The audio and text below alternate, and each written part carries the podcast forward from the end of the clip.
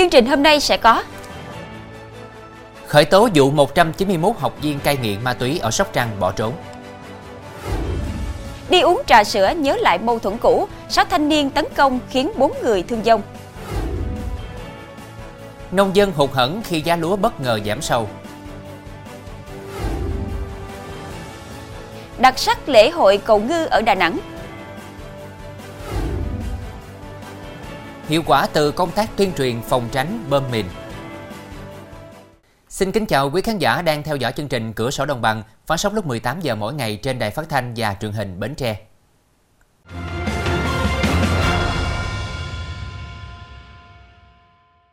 Thưa quý vị, liên quan vụ 191 học viên cơ sở cai nghiện ma túy ở tỉnh Sóc Trăng bỏ trốn, cơ quan cảnh sát điều tra công an thành phố Sóc Trăng vừa ra quyết định khởi tố vụ án về các hành vi cố ý gây thương tích, chống người thi hành công vụ, hủy hoại tài sản và gây rối trật tự công cộng.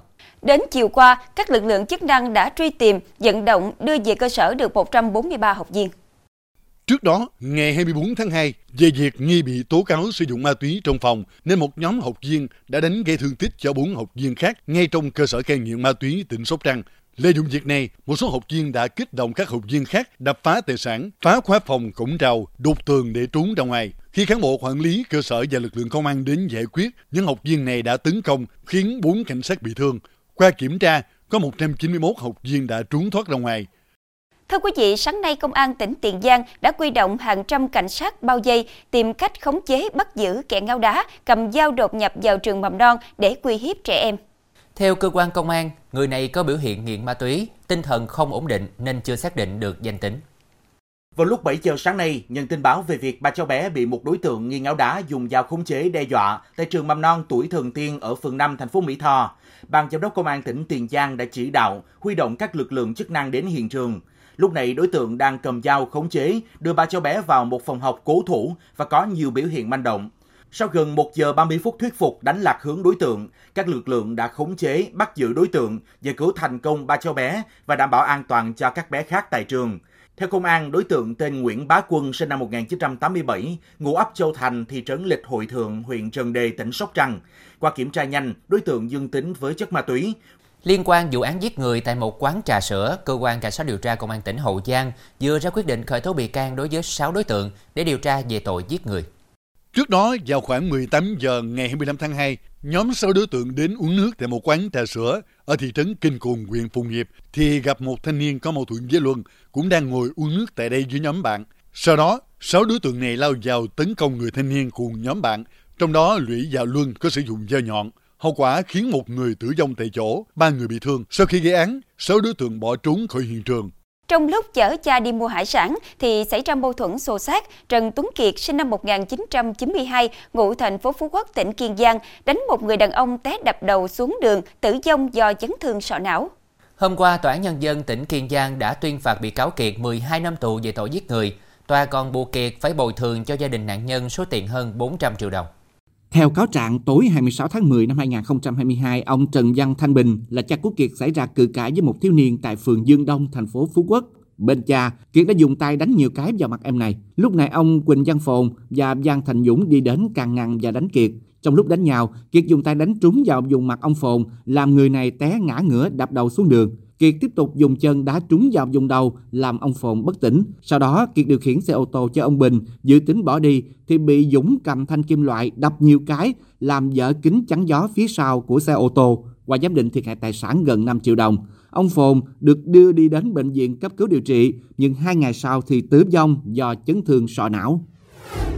Tòa án Nhân dân tỉnh Kiên Giang vừa mở phiên tòa xét xử sơ thẩm bị cáo Trần Thanh Phong sinh năm 1991 ngụ tỉnh Bình Dương về hành vi tàn trữ mua bán trái phép vũ khí quân dụng. Theo cáo trạng, vào ngày 30 tháng 4 năm 2023, Nguyễn Chí Đời gọi điện thoại cho Phong hỏi mua ma túy. Rạng sáng hôm sau, Phong đến khu vực thuộc xã Đông Thái, huyện An Biên, tỉnh Kiên Giang giao ma túy cho Đời, thì bị lực lượng công an bắt quả tang. Lực lượng công an thu giữ trên người Phong một khẩu súng và 14 viên đạn, trong đó có 6 viên được gắn sẵn trong ổ quay của súng. Mục đích Phong mang súng theo là để phòng thân. Tại phiên tòa, hội đồng xét xử đã tuyên phạt Phong một năm 6 tháng tù về tội tàn trữ, mua bán trái phép vũ khí quân dụng. Ngoài ra, thời gian tới, Phong và Đời sẽ bị tòa án nhân dân tỉnh Kiên Giang đưa ra xét xử về tội mua bán trái phép chất ma túy và tàn trữ trái phép chất ma túy.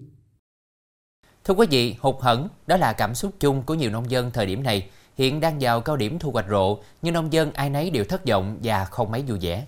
Thời điểm trước Tết, giá lúa có lúc lên đến gần 10.000 đồng một ký, khiến nông dân vô cùng phấn khởi, vui mừng. Tuy nhiên, hiện giá lúa đang có chiều hướng giảm mạnh, cú xoay chiều bất ngờ của giá lúa khiến người nông dân trở tay không kịp.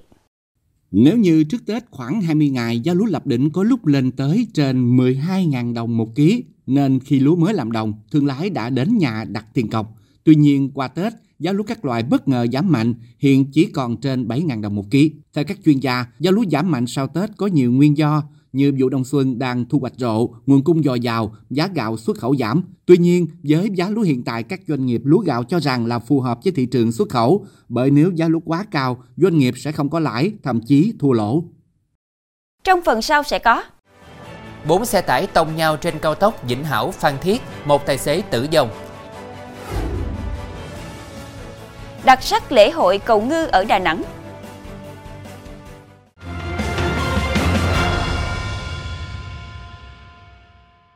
Thưa quý vị, khoảng 22 giờ 40 phút đêm qua, người dân lưu thông trên đường Võ Chí Công hướng từ thành phố Thủ Đức đi cầu Phú Mỹ.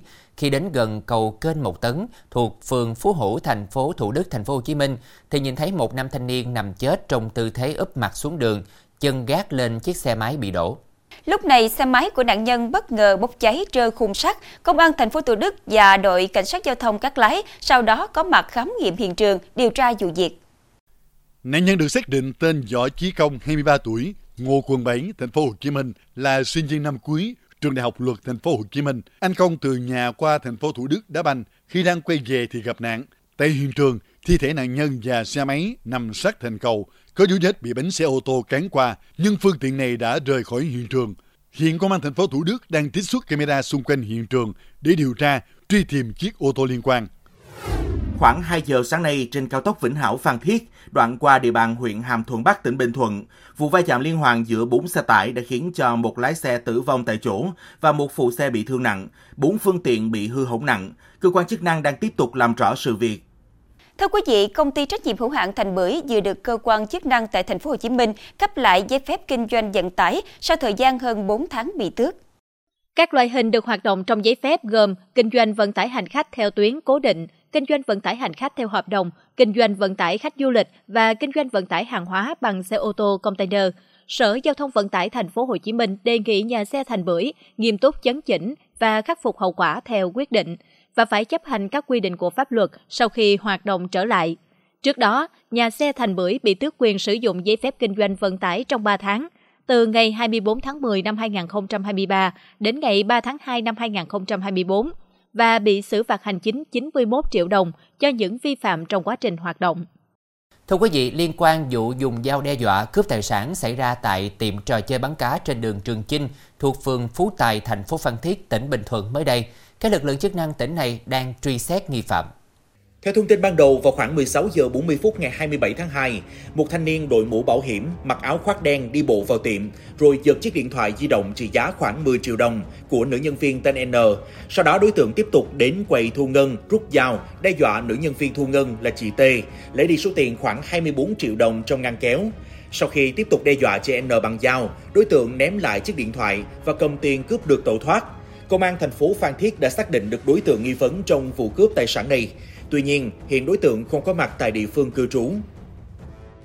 Không liên lạc được với chồng trong nhiều ngày, người vợ dựng cảnh để lại xe ô tô, dép và viết thư tuyệt mệnh, dọa ôm ba con nhảy sông ở Hà Nội. Dù việc khi lực lượng chức năng Hà Nội mất nhiều giờ tìm kiếm, trong khi người phụ nữ này cùng con đang bình an ở quê. Trước đó, sáng nay, mạng xã hội chia sẻ hình ảnh thông tin về việc phát hiện một chiếc xe ô tô đậu trên cầu Đông Trù ở thành phố Hà Nội Bên cạnh là bốn đôi dép của một người lớn và ba trẻ em. Bên trong xe, người dân tìm thấy một lá thư. Người đi đường nghi bốn mẹ con đã nhảy xuống sông Hồng tự tử nên đã trình báo lực lượng chức năng. Lãnh đạo BC07, Công an thành phố Hà Nội cho hay, ngay sau khi nhận tin, cơ quan này đã quy động hàng chục cán bộ chiến sĩ tìm kiếm bốn mẹ con dưới sông Hồng, đồng thời tổ chức xác minh. Đến khoảng 11 giờ cùng ngày, bốn mẹ con đã được tìm thấy trong tình trạng khỏe mạnh ở tỉnh Vĩnh Phúc.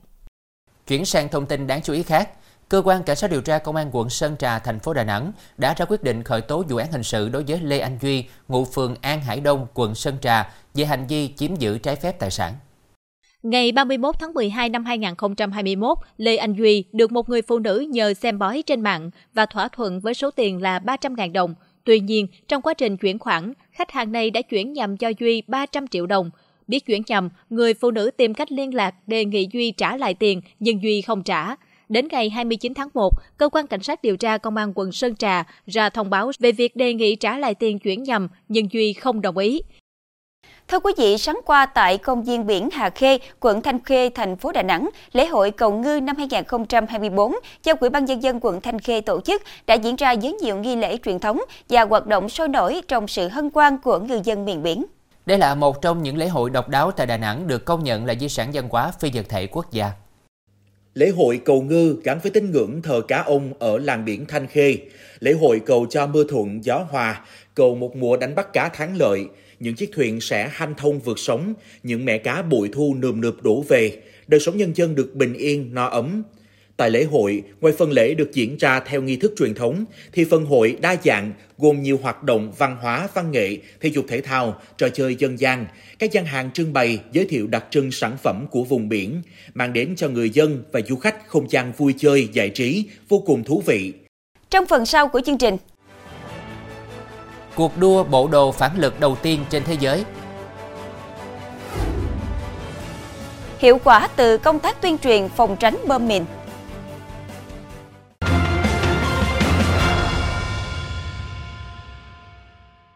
Tin thế giới, thưa quý vị, tại Dubai, 8 vận động viên vừa tham gia cuộc thi đấu xem ai là người bay lên khỏi mặt nước nhanh nhất và xa nhất trong bộ đồ phản lực. Các vận động viên sẽ sử dụng bộ giáp 1.500 mã lực bay vòng qua chướng ngại vật trên mặt nước, tạo ra cảnh tượng giống phim siêu anh hùng ngoài đời thực. Theo nhà tổ chức sự kiện, mẫu mới nhất của bộ đồ phản lực được cung cấp cho cuộc đua có thể chạm ngưỡng tốc độ gần 130 cây số một giờ và có khả năng di chuyển mọi hướng để tránh nhiều vật cản một cách dễ dàng. Ít nhất 43 người đã thiệt mạng trong vụ cháy trung tâm thương mại ở thủ đô Dhaka của Bangladesh xảy ra ngày 29 tháng 2. Lực lượng cứu hỏa đã giải cứu được 75 người ra khỏi tòa nhà. Tính đến sáng 1 tháng 3, ít nhất 43 thi thể đã được đưa ra ngoài. Vụ cháy cũng đã làm 22 người khác bị thương và phải điều trị ở bệnh viện. Nguyên nhân của vụ cháy chưa được làm rõ. Theo báo cáo mới nhất của Ngân hàng Thế giới, đến năm 2050, lượng rác thải toàn cầu dự kiến sẽ tăng lên 3,4 tỷ tấn một năm, tương đương mức tăng 70% so với lượng rác thải vào năm 2016. Sự gia tăng chất thải rắn đô thị toàn cầu sẽ chủ yếu ảnh hưởng đến các nước nghèo nhất. Mặt khác, lượng khí thải nhà kính cũng sẽ tăng lên. Nguyên nhân chính của sự gia tăng trên là do tình hình phát triển kinh tế và thực trạng tăng trưởng dân số.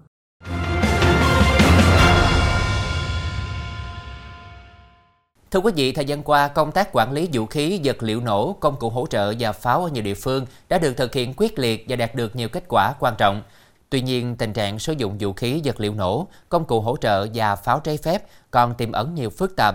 Đặc biệt vũ khí còn sót lại sau chiến tranh có nguy cơ gây mất an ninh, an toàn cho người dân, ảnh hưởng đến an ninh chính trị, trật tự, an toàn xã hội. Chương trình vừa có ghi nhận nóng về thực trạng này tại tỉnh Long An. Thời gian qua, tại các trường học trên địa bàn huyện Tân Trụ, tỉnh Long An đã triển khai đa dạng các hình thức tuyên truyền, từ đó nhận thức của học sinh được nâng cao. Học sinh đã tự giác giao nộp vũ khí, vật liệu nổ khi phát hiện, góp phần đảm bảo an ninh trật tự trên địa bàn. Liên tiếp trong hơn một tháng, học sinh trường trung học cơ sở Nhật Tân, xã Đức Tân, huyện Tân Trụ, tỉnh Long An phát hiện đạn pháo. Mới đây nhất là vào khoảng 14 giờ ngày 5 tháng 11, 2023, ba em học sinh đi chơi khu vực ấp Thành Lợi thì phát hiện có hai quả đạn pháo loại 105mm đã rỉ sét nằm ven đường. Trước đó khoảng 16 giờ 30 phút ngày 21 tháng 9 2023, bốn em học sinh trong quá trình đi đặt bẫy rắn tại khu vực bãi đất trống thuộc khu phố Bình Lợi, thị trấn Tân Trụ đã phát hiện một quả đạn pháo rỉ sét. Các em học sinh đã trình báo cơ quan công an. Sau khi tiếp nhận vụ việc, Công an huyện Tân Trụ và Công an xã Đức Tân đã phối hợp Ban chỉ huy quân sự huyện Tân Trụ xác minh vụ việc, tiến hành xử lý tiêu hủy tại chỗ theo quy định. Nhằm biểu dương tinh thần tự giác của các em học sinh, Ủy ban nhân dân huyện Tân Trụ, Ủy ban nhân dân xã Đức Tân tổ chức khen thưởng cho các em học sinh trường trung học cơ sở Nhật Tân có thành tích trong công tác vận động, thu hồi vũ khí, vật liệu nổ, công cụ hỗ trợ. Thì các em thực hiện được điều đó nó thể hiện vừa là cái ý thức cá nhân của các em nhưng đồng thời nó cũng thể hiện à, được cái kết quả của cái quá trình tuyên truyền giáo dục của nhà trường. Thời gian tới, Công an huyện Tân Trụ tiếp tục chỉ đạo công an các đơn vị, thị trấn, xã tăng cường tuyên truyền, phổ biến, quán triệt quy định của luật quản lý vũ khí, vật liệu nổ, công cụ hỗ trợ, tuyên truyền hậu quả tác hại, những nguy hiểm và hình thức xử lý đối với các hành vi vi phạm về vũ khí, vật liệu nổ, công cụ hỗ trợ, kịp thời đề xuất biểu dương, khen thưởng đối với các tập thể cá nhân phát hiện và có những sáng kiến, cách làm hay, hiệu quả trong đấu tranh quản lý, thu hồi vũ khí, vật liệu nổ, công cụ hỗ trợ. Thông tin vừa rồi cũng đã khép lại chương trình hôm nay. Hẹn gặp lại quý khán giả lúc 18 giờ ngày mai trên đài phát thanh và truyền hình Bến Tre. Quỳnh Như Khánh Trình xin kính chào tạm biệt. Kính chúc quý khán giả có một buổi tối với nhiều niềm vui bên gia đình.